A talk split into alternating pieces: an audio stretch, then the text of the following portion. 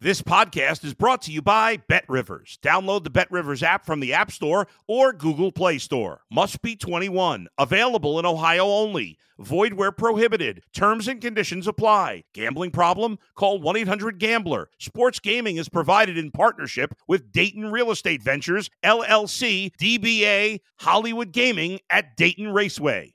If you're a tennis fan, you'll love Betting Weekly Game Bet Match on the Bet Rivers Network. Whether you're a better or just love tennis, you'll enjoy the in depth analysis each week of the tennis calendar. Subscribe to Game Bet Match today from your favorite podcast provider.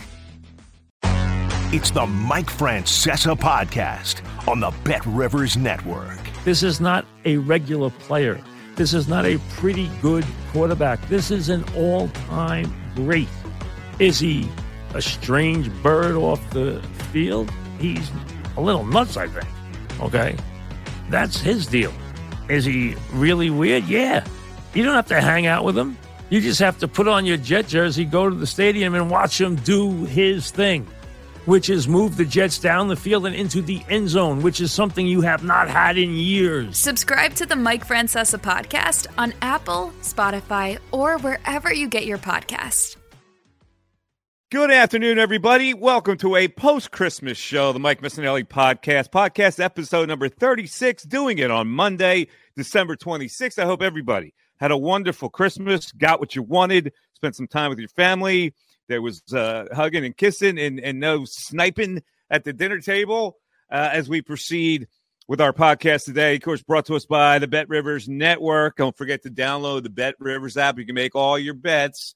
I got cashed in two or three all my bets for this weekend. But uh, here's the big story. Obviously, the Eagles lose to the Cowboys, forty to thirty-four, and um, though it looked like the Eagles were poised to pull it out at the end when DeVonta Smith made that that Air Jordan leap to snare that pass at midfield, the drive fizzled, and so did their chances to beat Dallas. And it's pretty straightforward path uh, from this point on. Here's the deal: First of all, let's look at how the Eagles lost this. 20 points on uh, four turnovers uh, and a third and 30 completion uh, kind of spoiled things here, and it spelled their doom.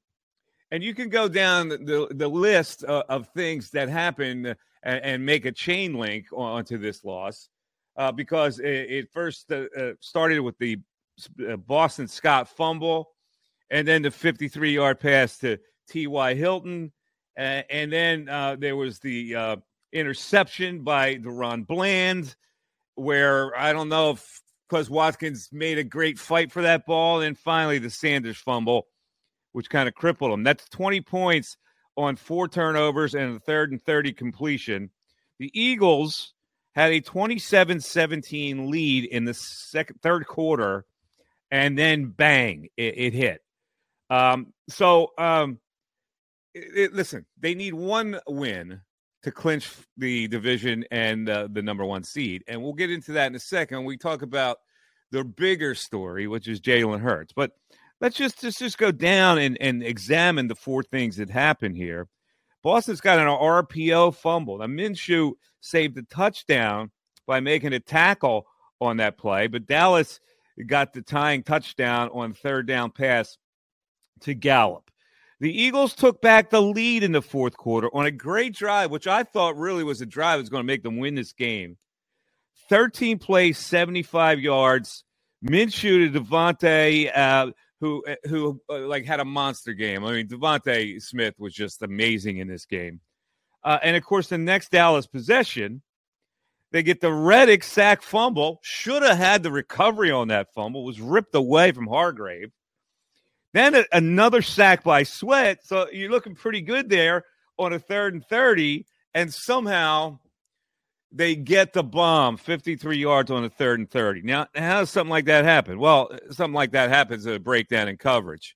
Uh, Darius Slay was trailing the play, and it's hard to tell whether it was his responsibility or whether his responsibility on that play was to trail the play. Well, the slot corner was supposed to get over there, and the slot corner was Josiah Scott, who was playing for Avonte Maddox, who was having a great game until he got hurt. So if you look at that play, two guys are at fault, and then Blankenship got over a little too late as the last resort, and they convert that on a third and 30. Um, now, you know, you got to look at that uh, and, and say that uh, a team should not let that happen. No team should really uh, let that kind of thing happen. But the Cowboys go on to tie the score there after CeeDee Lamb, who also had a great game, cooked Bradberry. The move was uh, he made Bradberry think he was going inside. He shot outside, twisted Bradberry's legs a little bit. They get the touchdown there. Uh, and then there was the Bland uh, interception. Now, when you look at the interception, people are screaming and yelling that that should have been pass interference. The guy comes over the shoulder. Most likely, that's going to be a pass interference call. But the receiver doesn't fight for that ball, so it's hard for an official to look at that and say that that receiver was impeded if the receiver is going to be docile uh, on a catch like that. So they don't get the call, and then uh, of course they get the field goal. The Cowboys to take a 37-34 lead. Then comes the Sanders fumble. Uh, uh, they received, they recovered to 26. Field goal puts them ahead 40 to 34 and sets up the Eagles for the last drive of the game where it looked like they were going to be able to pull it off, and that fell short. So let's look at the good and bad of this game, and then we'll get to the real issue, which is what what is the head of the Eagles at this point. Uh, the good and bad. First, the good. DeVonta Smith, a star. He was a star in this game. I mean, you know, from the toe tap on the sidelines to high pointing that ball on the final drive, he was always available. Uh, maybe Goedert being on the field helped that a little bit, but this man can run a route. Uh, I love this guy. I love the kid, and and he uh, he had a monster game for the Eagles. Um, let, us look at Minshew. Gardner Minshew. He did a nice job. Now he played kind of a conservative game, and I think he was determined uh, not not to stretch it out and to try to manage a game where they could win. For the most part, he did that. He threw the ball away quick on plays that weren't there, whereas Hurts uh, would hang on to it a little longer and make a play with his legs. That's the major difference. When it wasn't there for Minshew, he threw it out of bounds. He, he, he wasted a lot of plays, which is what a smart quarterback does. He doesn't have the, the RPO skills that Jalen Hurts has. So uh, he was determined not to lose the game and play a safe game and for the most part, he did. I mean, 24 for 40, 355, two touchdowns, but the two interceptions. Um, and, you know, I, am okay with the way he played. Uh, he's a very competent backup quarterback. He's probably a starter for a lot of teams in this league. He's probably going to get a chance to be a starter. Uh, and now, what he might have to do uh, is win one more game. And we'll get to that in a second. So hang in here. Um, Here's the bad Darius Slay. For the last several games, Darius Slay has not been a great player. Now, I, I don't know if he's smelling himself. He got all hopped up about being a Pro Bowl. He talks a lot about himself. Um, what's up with him lately? Has not really played that well. Hasn't had an interception in a really long time and seems to be lost on a lot of patterns. So that that's worrying me because Slay was a stalwart early on, and that secondary was impenetrable. Uh, and if he's leaking, then you got some problems back there. Here's the, the number two of the bad Miles Sanders. Now, here's why. He's had a great year by all accounts. In the last two games, he's fumbled. If you remember Miles Sanders, that was his main problem. It was his, his problem at Penn State, was his problem early in the NFL. He kind of cured that. Two fumbles in the last two games. He was very upset after the second fumble, which was the costliest fumble, he uh, now I worry about whether it's in his head. When guys fumble, running backs fumble, and, and they had a penchant of fumbling before, this mental thing comes in where now they they're focused on holding on to the ball and not fumbling, and that usually gets them in trouble. So I'm a little worried about that. Number three of the bad. Linebackers haven't played well. They didn't play well in the game against Dallas the week before, Kyzir White has kind of slipped. He's leaking oil a little bit. He's regressed a little bit. Uh, TJ Edwards got got demolished in coverage. If you saw it against the Dallas Cowboys, all of a sudden the linebackers are uh, have a little regression. Uh, number four, Avonte Maddox hurt again. Now he started this game. He came back and, and was flying all over the place. He was getting in the backfield, making plays. Uh, they, they really benefited from his presence in there. He's got a toe problem. He was in a walking boot after the game. It, it looks like he's not going to play anytime soon, uh, at least not this week. And finally, you got the two other injuries with Lane Johnson with the groin. And uh, for the record, uh, Lane's groin was not feeling that well to the point where he's usually normally our our live guest on the Jacob Sports post game show, which we did on Christmas Eve. Uh, and Lane's segment we had to cancel because he he wasn't up for coming on. He, he was getting treatment on his groin, and then it was Jordan Davis who got banged in the head. So all these things uh, are are not good things that come out of the Dallas game. Now, so far in this podcast, we have obviously buried the lead, and the lead is this: Jalen Hurts and what happens now. Let's go over a couple scenarios, and I want to bring producer Darren in here for a second. But let me go down the list here.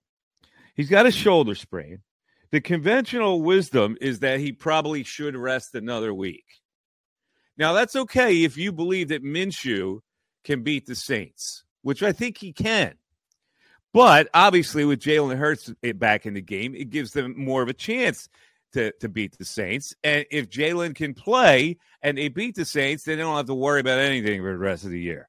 They can play Minshew uh, against the Giants, and and then they have another week uh, as you have the bye coming up to rest uh, uh, Jalen Hurts. If he cannot play against the Saints, do you then are you then going to be forced if the Eagles lose to the Saints to bring back Jalen Hurts in the final game of the year against the Giants, a hungry team that will be playing for a playoff slot, uh, either a seed or or maybe to hold off somebody to stay in the playoffs. Uh, I don't like that scenario. Uh, but if you don't play him, let's just go this way now. You do play Gardner Minshew against the Saints. You do win that game. There's now no reason to play Jalen Hurts until your first playoff game, which means Jalen Hurts, your starting quarterback, will not have played in four weeks. It's a hell of a dilemma, and you got to go through these one by one. So let's bring Darren in. Uh, Darren, uh, first of all, what do you think the Eagles will do next week? To me, it's pretty cut and dry. Okay, it's an injury that's art. We've already been told by medical professionals that it is an injury that can get worse if it is not fully healed. You can make it worse. Unless he's 100%, I don't play him. That's why you have a backup. That's why you have a capable backup. I thought Minshew played just fine, good enough to beat Dallas let's face it, he was not the problem. They, he, they did not lose that game because of Gardner Minshew. They lost the game because of turnovers, and you hit it on the head. There's concern with Darius Slay. You know, he let up that awful late touchdown against Chicago. He let up the first touchdown in Dallas. He let up that third and 30. Uh, gave up 50 yards to T.Y. Hilton, who can't on can't outrun me right now. He's off. I don't know if he's hurt or if, if maybe you're right about him being a little smelling himself a bit, but he's a number one concern for me right now. Because well, right, let's look at that play because a lot of people that have examined that play say that uh, that, that coverage divides the field in quarters, and that he's supposed to be the trail guy on that guy who goes deep. Three. He's got a third. Yeah, yeah, and and um and that that meant Josiah Scott had the responsibility of, of really getting to the to the receiver. I, I I don't know. But earlier in the game, Slay also got flagged for an illegal contact on T.Y. Hilton. He has not been playing his best. So that that is a problem. But, but let, us get back now to the Hurts thing. Yeah, so Hurt with Hurts, he has to if, if he's 100%, you play him. And that's it. And if he's not okay, if he's if he's 95%. All right. If, well, if he's no, not I, I fully one hundred percent, what are you doing? I I I play Minshew because that's why you have a capable backup. He's a good. He could start for 10, 12 teams in the NFL right now. The quarterback plays so bad overall. So I would play Minshew. I, okay. I fully believe they're good enough to beat the Saints. All right, let's let's take the next step. Let's take the next step. Okay. They're not good enough to beat the Saints. They lose to the Saints. The Saints technically have a chance still to get in the playoffs. So it's not like they're going to lay down for you. Suppose Minshew then loses to the Saints. What do you do in the final week against the Giants? Do you play Hurts? I play Hurts if he's 100% and no less. So you wouldn't. So you would, if he's not 100, percent you wouldn't even play him in the final game of the year when you need one win to clinch everything. Is he's that what you're saying? No, because the playoffs. It's all about the Super Bowl or bust at this point. But if you don't get to number one seed, that's that's a total disaster they're in. They're already in. The, in. So to me, he's got to be 100%, or I don't play him until the playoffs. Okay. See, I totally disagree with you. I think that you It is a must situation to play him in the final game of the year when you have one win to get to clinch the number one seed. There's no way you can squander that. I, I so, so that's were, that's the problem. You have you would have to play him in that last game. You can't afford to play Minshew against the Giants when you need one win. The Gi- first of all, there's no the Giants stink. Number one, number two, he's not the issue. They lost that game. They've lost two games this year for one reason overall. They turned the ball over. Let me ask He you a question. One bad pick. Do you have a better chance winning a game with Hurts or Minshew? With her, obviously with Hurts. Come on. Okay, well then, how can you sit there and say I'm going to take the chance that Minshew wins the last game of the Because They're season? good enough without Hurts to beat the Saints or the Giants with you- their eyes closed. You're That's you're why. You're at, you're rounding things off. I'm tell I'm asking you. Suppose they don't beat the Saints with Minshew. If he's not hundred percent and he can injure that shoulder more, he's sitting until he's healthy. It's, I Well, guess you, what? Black and white with this. You don't have the liberty of squandering the number one seed. So he's got to play the last game of the year if they lose to the Saints. My opinion, You Mike cannot James, look yourself in the mirror and, and and send Minshew out the last game and squander the number one seed. You can't do it. Uh, they're already in. If they if the game was to get into playoffs, They're, they're in, and, and the difference is you would have to go to San Francisco to play that NFC title game maybe if maybe if they don't get the number one seed. Stop it. Think this through.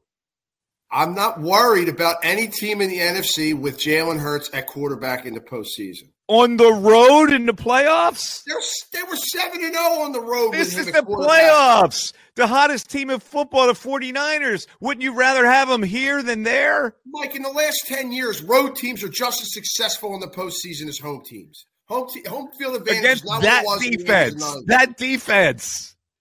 I know. You- dude. You're not taking this the extra mile. And they also got the, the, the last pick of the draft at. A, it's des- it's Give desperation time. You cannot squander the number one seed. Get out of here with Brock Purdy, please. See, you're disrespecting the team that's I'm rolling right now. disrespecting the quarterback, not the team. Uh, all right, so you're wrong. Uh, they, they, they, you- you're right in that Minshew could beat the Saints, but you're wrong in thinking that if he doesn't beat the Saints, that you're just as comfortable with Minshew in the last game of the year, who has to beat a Giants team that is that is desperately trying to get a, a- a solidifying a seed in the playoffs. At that point, you must play Hurts. But now here's the other thing: if if Minshew does beat the Saints next week, you don't have to worry about anything. Cures all your problems, except for the fact that Hurts's first playoff game will be a four week gap. And again, I, if he's 100% against it, let's just say Minshew beats the Saints next week, which I think he will. I have no, I- I mean, I really, I have no worries about this game. I know I didn't worry about Dallas, but I don't worry about this game at home. Saints are a five, six win team, whatever they are. They can't play. They have no quarterback, none. And if he, if, let's say he beats them, right? And they're, everything's locked up. If Hurts is 100%, the following week, I play him for a quarter or a half. In fact, I play all the starters for a quarter or a half against the Giants because this team showed one of their losses when they get out of sync. Back when they lost to Washington, they had played like three games in 28 days. It's important to keep your starters in somewhat of a regimen. You don't want them to have too much time off. A bye week is great, but I would absolutely play Hurts against the Giants for a quarter, maybe even into the You just got done telling me you wouldn't play him if it wasn't 100. he's percent 100%, I said. If Oh, I thought let, let's say he's not 100. percent Now, now that the four weeks without activity come into play, then he doesn't play. Uh, But he gets a lot of reps in practice. But I'm not putting him out there unless he's 100%. Now, playoffs are different. If he's 95% against in the divisional round, get out there. Go make a play. But not until the playoffs, unless he's 100%. all right. There are two problems here. Number one, Minshew can't beat the Saints. You must come back with Hurts. Number two, if he's good enough to beat the Saints, I don't play him at all and let him heal, and then I risk the four week thing.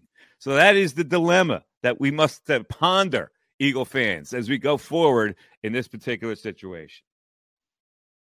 All right, let's continue our football discussion on the Mike Missanelli podcast.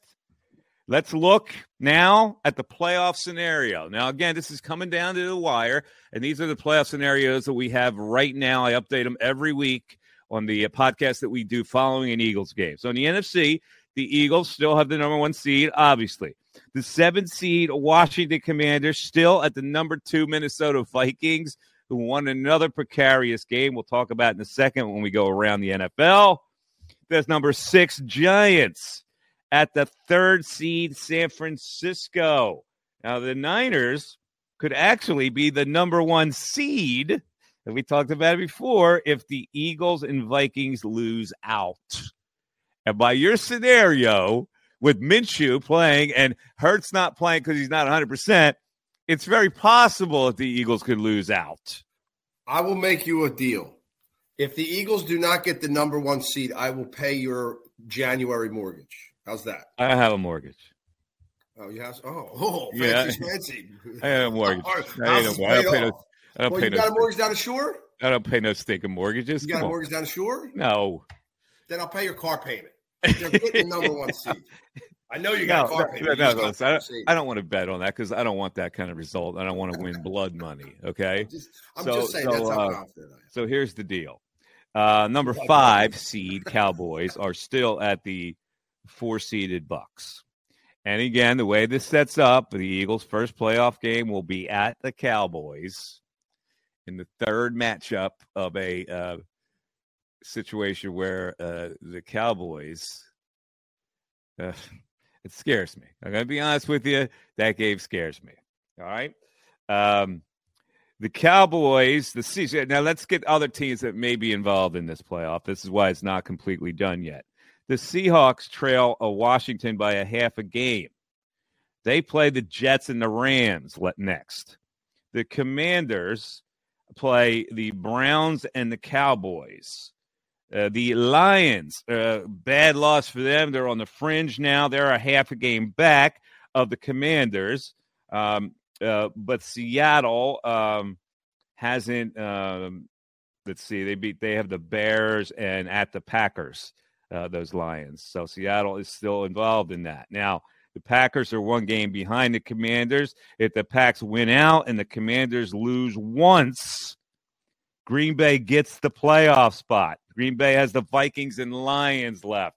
So it's all coming down the stretch for the NFC. In the AFC, Bills number one seed, Dolphins at the number two Chiefs, Dolphins a seven seed, Chargers six seed at the three Bengals, and five Ravens at four. Jags are now in, in the playoffs. So um, very interesting uh, on on these playoff scenarios here. Okay, um, let's look at uh, back to the Eagles' defense and what they did against the Cowboys. Then we'll move on around the NFL. The, the Eagles' defense, Dallas converted on their first six third downs of the game. Five, five, five, five, six, and seven yards. So third and five, third and five, third and five, third and five, third and six, third and seven. It's not good. That is not good uh, by the Eagles defense. And then, of course, there was the third and 30 uh, situation. Uh, so um, they've got to play better. Uh, there- there's no way you can give up 40 points. No way you can turn the ball over four times. And, and it's a shame that they couldn't win that game and, and, you know, keep us from worrying as we come down the stretch. All right. Let's go uh, around the NFL. Now, these are the five thoughts that I had about uh, NFL football during the weekend. Um, so let's start with the Carolina Panthers. Now, uh, as we talked last week, Darren, I made the Panthers one of my picks of the week reluctantly, but the line was screaming to me. The Panthers go out there in the coldest game in franchise history. It was 20 degrees in Charlotte, and they beat the Lions 37 23. This NFL is just amazing. The odds maker sets a tiny line in that game. You know that the right now the Lions are playing way better than the Panthers, so it's a little fishy. Gives you a little hint. I hope yeah, well, everybody with hopped you on on that. one. I felt like the Lions were due for like a bit of a sputter And, there. and they did sputter, and now their playoff position is precarious. And meanwhile, the Panthers are hanging in there. It's the NFL. All right. The Vikings, they beat the Giants on, oh, it's amazing, a game winning 61 yard field goal by Greg Joseph, the fifth longest in NFL history. That sound familiar? Listen to this. Does that sound familiar to you, by the way? The 61 yarder against the Giants. Yeah, that was uh The Eagles kicker kicked that, Elliott, right? Yeah, I thought that was my Yeah. first thought when you. Oh my god. Yeah, well, That was wasn't my first thought because I don't really think about kickers' accomplishments. But but Greg Joseph hit a 61 yarder, fifth longest in NFL history. The Vikings are now 11 and 0 in one score games, most in a single season in NFL history. Now, what does that make them? Does that make them seasoned?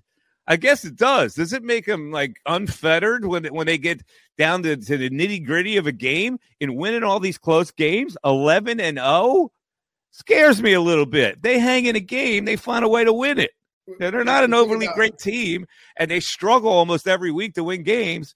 But when it comes to push and shove, they do the pushing.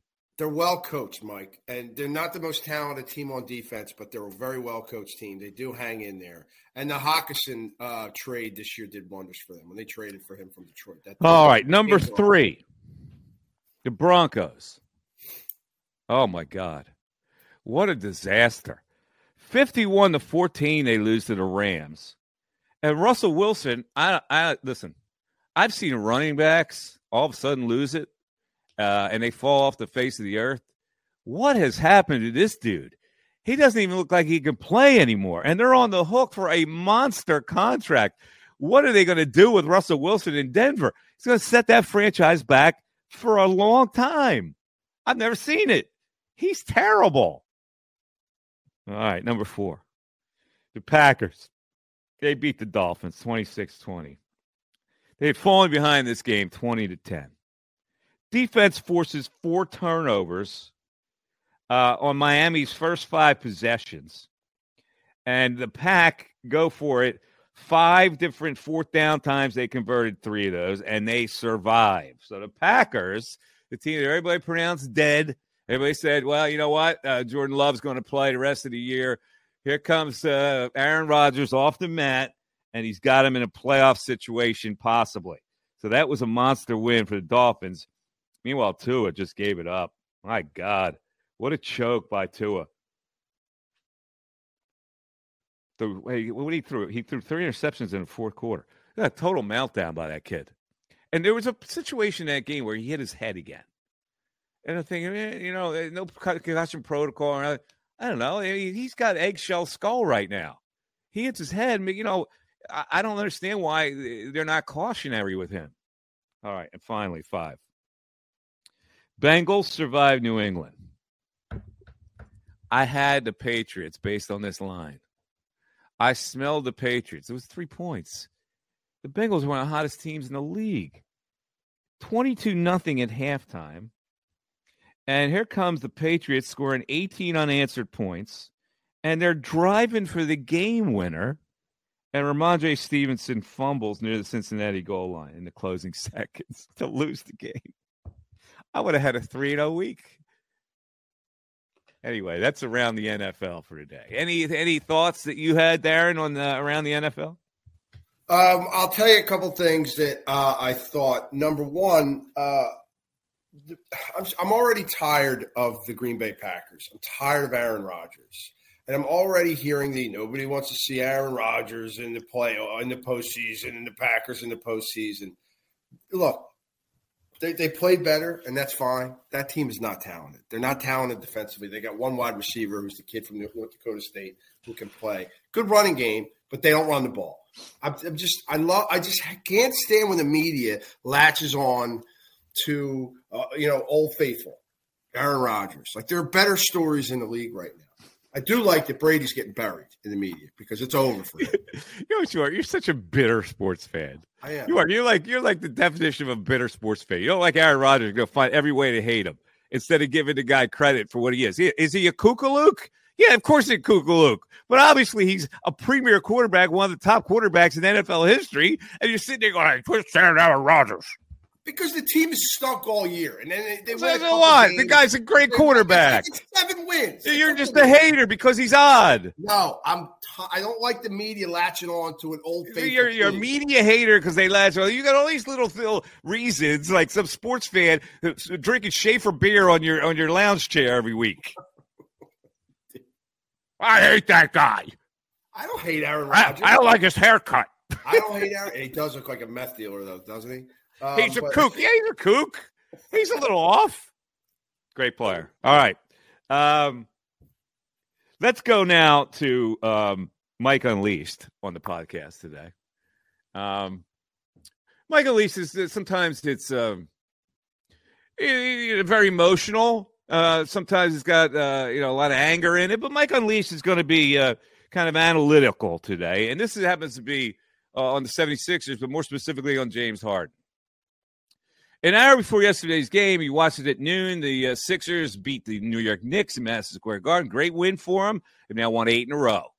An hour before the game, a story breaks by Woj that James Harden would consider going back to Houston after this year because he's got an opt out.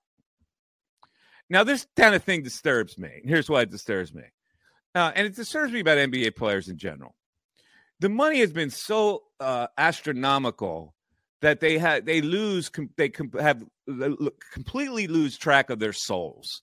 They feel so entitled. Now, this is a situation where the Sixers are rolling, and a lot of people are looking at the Sixers. Well, finally they figured it out, and they're going to be a viable contender along with the Milwaukee Bucks and the Boston Celtics. And here this guy, either his agent or he leaks it. Because you know, Woes are pretty good. He has pretty good contacts within the industry with agents and stuff like that. Maybe his agent's leaking it out there. Maybe it's a negotiating tool. My question is, why now, dude? Seriously, eh, why? Why? What? What would you have to gain by doing this now? You you are part of a team right now that's rolling.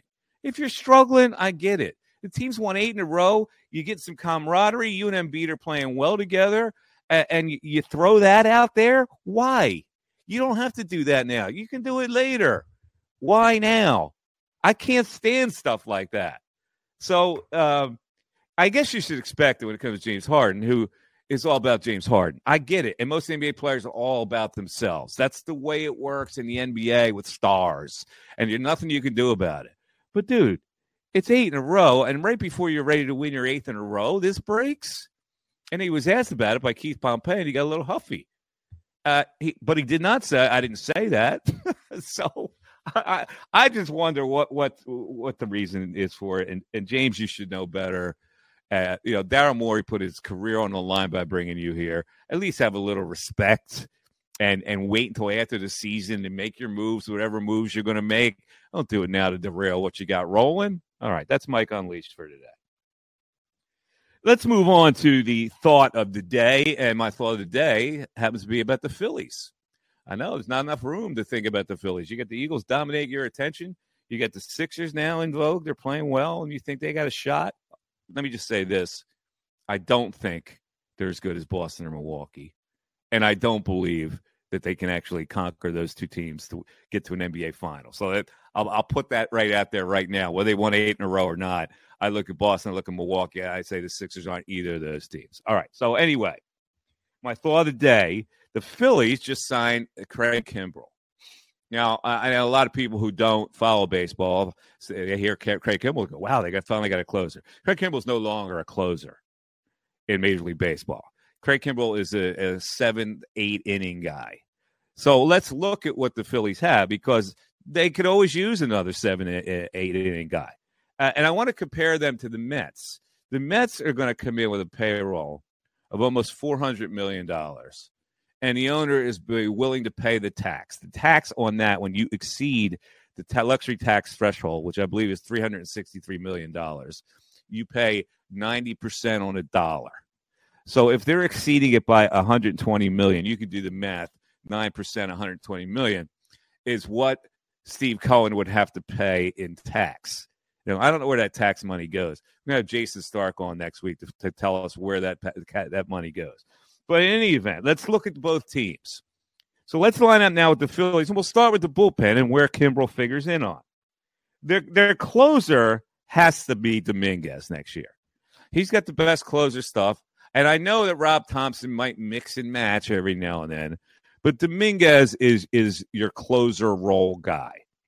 Now they have Alvarado that they can use late to get left-handed hitters out. They have Kimbrel in that in that mix, and they have Strahm, the left-hander. All these are high leverage guys, so they got they're covered with high leverage guys.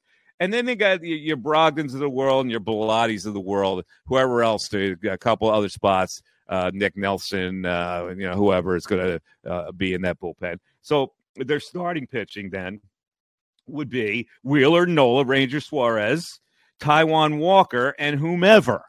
The fifth starter still not decided. It would be among Painter, the young kid, if they decide to bring him up, Bailey Falter, who I can't stand, Christopher Sanchez, who I don't care about either. So that's the fifth starter. Um, now, uh, let's look at the Mets. Uh, the Mets starters were Scherzer, Verlander, Jose Quintana, who the left-hander they got from St. Louis, uh, uh, Kodai Senga, the mystery man from Japan, and then they have a choice of three pretty good starters for this fifth spot: Carlos Carrasco, uh, Peterson, and Tylor Megill. That's pretty. That's pretty deep. Their staff is probably better starting wise than the Phillies. Their bullpen is not, however. They just signed Diaz, the closer. All right, he's great. Robertson, they signed. Uh, and then uh, you can fill in the blanks. There's a lot of guys that really haven't proven much, and they lost a couple of guys. So I would say the Phillies have the edge in the pen. The Mets have a slight edge in the starters. Now let's look at their lineup. The Mets lineup will be once they get through. They're not going to negate the Correa deal. So uh, at the end of the day, he's going to be a Met. Whatever his physical condition are, they're going to work around it. They may get a better price out of it, whatever. He's going to be a Met. He's going to play third base. He'll probably be a really good third baseman. The shortstop, obviously, is um, um, uh, uh, Lindor. And then Jeff McNeil is the second base. Pete Alonso, first base. Their outfield weak, except for Nimmo in center field. Mark Canha, average player and um, Starling Marte in right field had a bad year last year. So the Mets are spending a lot of money thinking they've spent enough to win. I still think the Phillies have the edge in that. So the signing of Kimbrel adds a little depth to their bullpen, which is going to be imperative because probably the Phillies starters aren't going to go into the game as long as the Mets starters, and you're going to need to fill in those innings. So their bullpen is now, I think, pretty well stocked for that. So, Darren, you just heard those two scenarios with the Mets and the Phillies. Of course, I didn't even discuss the Braves, who are probably going to be in the mix, although I think the Braves are a little weaker than both these teams. How you feeling about that? The Phillies, I have no problem with their lineup. Um, I'm really, the Mets have this mystique about them. Uh, I will say this their owner, every team should have an owner that wants to spend like that because they all have the money. Every team has the money. Maybe not as much as Cohen, but they have enough to spend. That's what I do admire about the Mets. He, he, they have an owner who's like, I'm going to go all out. Not that the Phillies don't, because I know Middleton will write a check for anybody. Um, look, the Mets on paper are the better team. They are. But the Mets have been the better team on paper a lot of years. And for whatever reason, that team falls apart. And until they don't fall apart at the end of the year, I'm going to continue to believe that they will fall apart. And the Correa I, I, I be, be honest with you. I don't think they're the better team.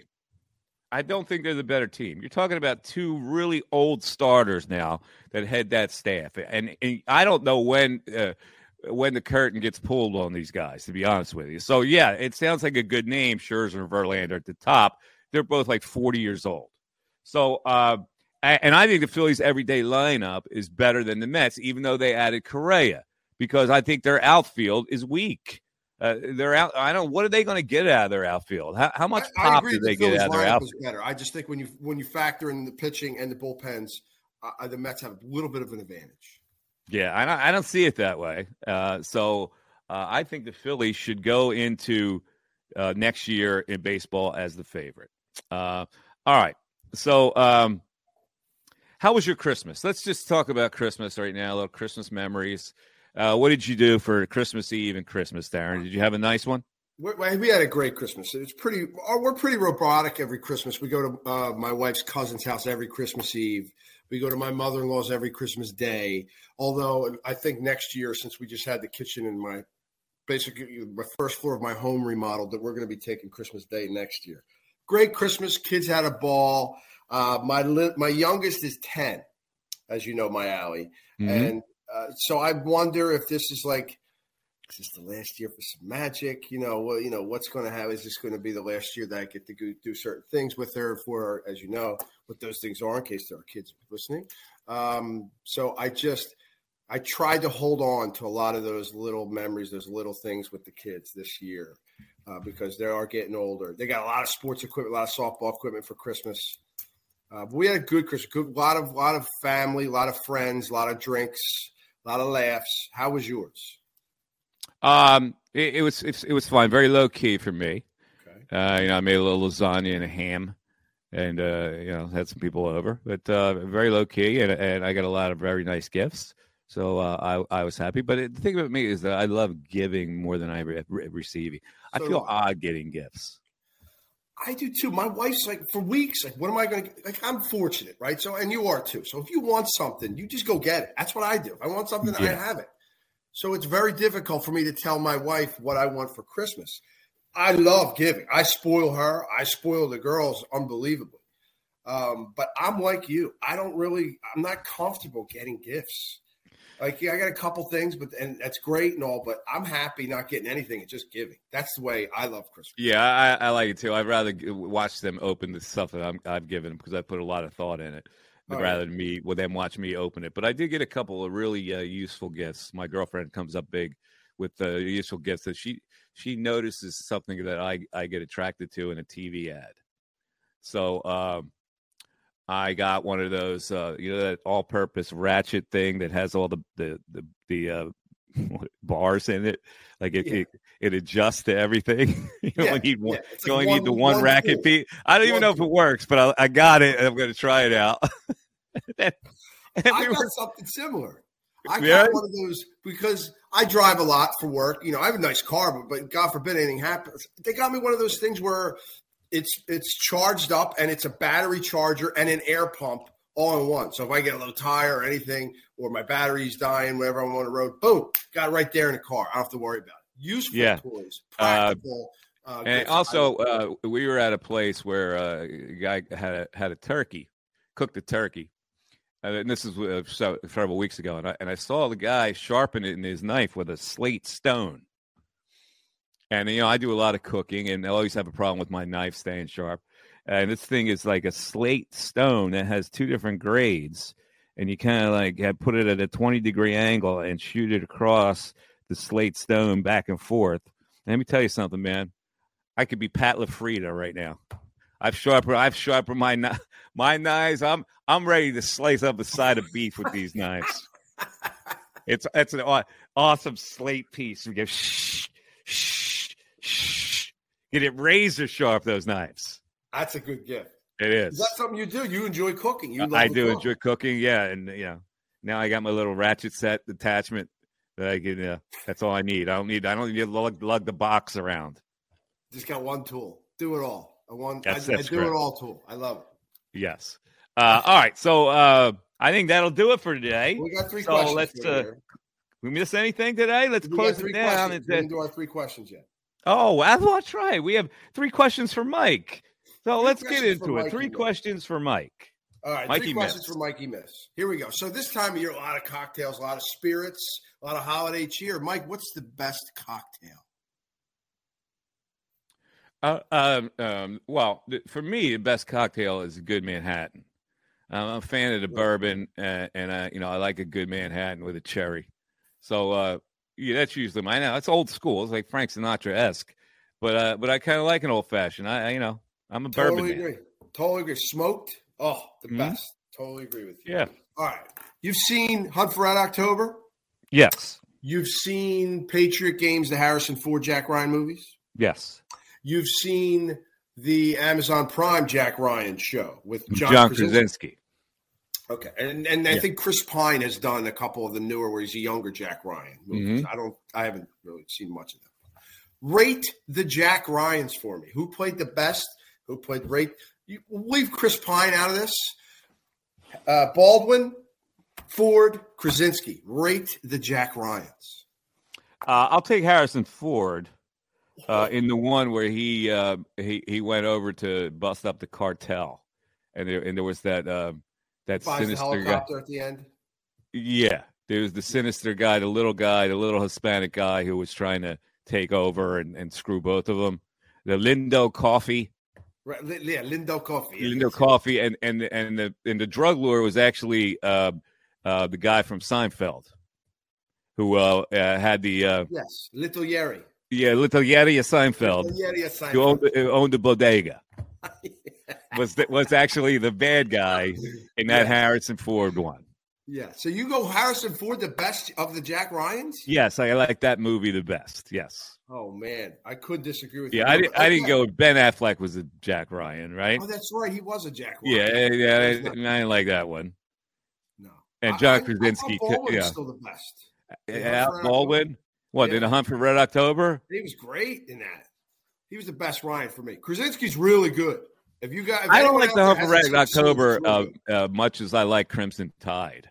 If it came to those two, I always go Crimson Tide over the Hunt for Red October. of submarine movies. Yes. There you go. Okay, third question, Mike. Uh, yeah, uh, Penn State, the Knicks play today in the Rose Bowl. They're playing Utah. Uh, there's a lot of bowls out there, man. Just real like the Jimmy Kimmel Bowl, the Lending Tree Bowl, the Gasparilla Bowl, the Bob, the Boca Raton Bowl, the Idaho Potato.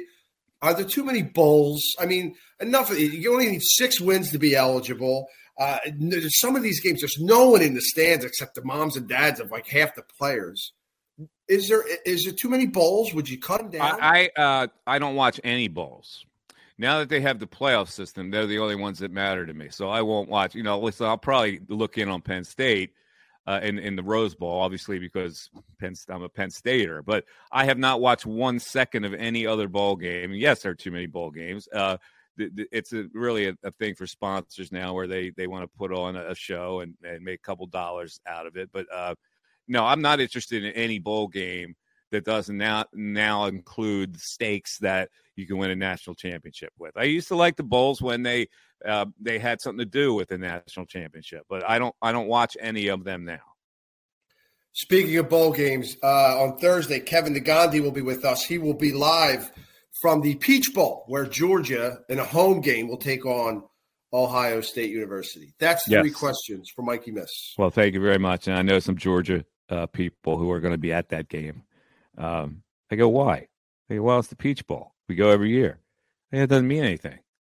Those, those Bulldog fans, though, you know, they're riding high right now.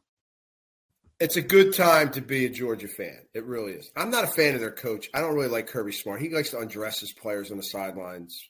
I don't like coaches who do that. But- Yeah, I don't have a problem with that when it comes to college kids. Get them in line. Get them in line. All right. Don't forget, folks, um, you can follow me on Twitter, MikeMiss25. You can email me, Mike at MikeMiss.com. I'd love to hear from you. Uh, also, uh, don't forget, we have uh, the Bet Rivers app. If you haven't downloaded yet, what are you waiting for? I don't get it. Yeah, you you beef up your total, and then you, you, store your chestnuts until you really you get to the, to the sport that uh, you're an expert in, and then you pound it when you got a little you know a little girth in your in your account. That's the way to do it. Get that Bet Rivers app. Uh, also, uh, special. Uh, I've been telling people all week on my Twitter. I am part, of course, of the ownership group of Natali Winery, and that's in Cape May Courthouse. Uh, we are running some specials right now for the holidays. A Mike Missanelli special. If you buy six bottles, you get 30% off the total order right now. Now, you can go to the winery, do that in person. It's a great visit. You're hanging around. It's a little chilly out there. Got a nice, cozy little wine tasting room. Stop in and, and taste the wines that are your favorites and grab six bottles at 30% off. Or you could do it online. Go to natalivineyards.com. That's N A T A L I V I N E Y A R D uh, dot com. And uh, I think it's an S. Yeah, vineyards. So put an S on there dot com. And if you put in the code, discount code Mike Miss, you'll get that 30% off if you buy the wines online. And uh, I got I want to thank all the people for sending me nice messages because my book, the children's book, The Adventures of Shima the Sheba, a lot of people sending me pictures whether your little kids are looking at the book, reading the book. So that's very cute. I appreciate uh, all the uh, the the sales that I'm getting. Again, 20% of the all proceeds. In fact, I just sent a check to the mainline animal shelter. 20 proceeds of all proceeds go to local animal shelters. Uh, you can get the book on my website, which is mikemiss.com. Order it right there. Or you can, uh, if you're used to doing it on Amazon, things like that, just go to Amazon or BarnesandNoble.com. Uh, the Adventures of Shima the Sheba will pop up, or you put my name in there, it'll pop up. uh, and uh, it's it, I think it's a pretty good book for kids just learning to read or uh, younger kids where parents can read it to them. Uh, I think that's about it, right? I think so. Uh, yes, just you know, a little message to all the people out there betting all these bowl games. Remember, the less you bet, the more you lose when you win. I don't even know what that. I don't even know what that means, but yeah, take take take his advice. Uh, Kevin Negandhi on Thursday. We'll be back with the podcast on Thursday. Thanks everybody for listening to this podcast. Hope everybody had a good Christmas. The day after Christmas, that's where you get all the boxes and assemble them, and you save the boxes. Are you a type that saves boxes for next year? I am. I like to save a few boxes, so I have to go out and buy new boxes. But then you know you crinkle all the paper, you put it in the bag, you take it out to the trash. A lot of trash this weekend. So uh, everybody uh, have a fun scaling down from Christmas. You still got New Year's ahead of you, though. This is a big week. Hang in there. Be safe out there, everybody. This is Mike Missanelli for the Mike Missanelli podcast. Don't forget to uh, yeah, subscribe to the podcast free uh, on the Bet Rivers uh, channel, Bet Rivers Sports Network. Take care, everybody. We'll talk to you Thursday.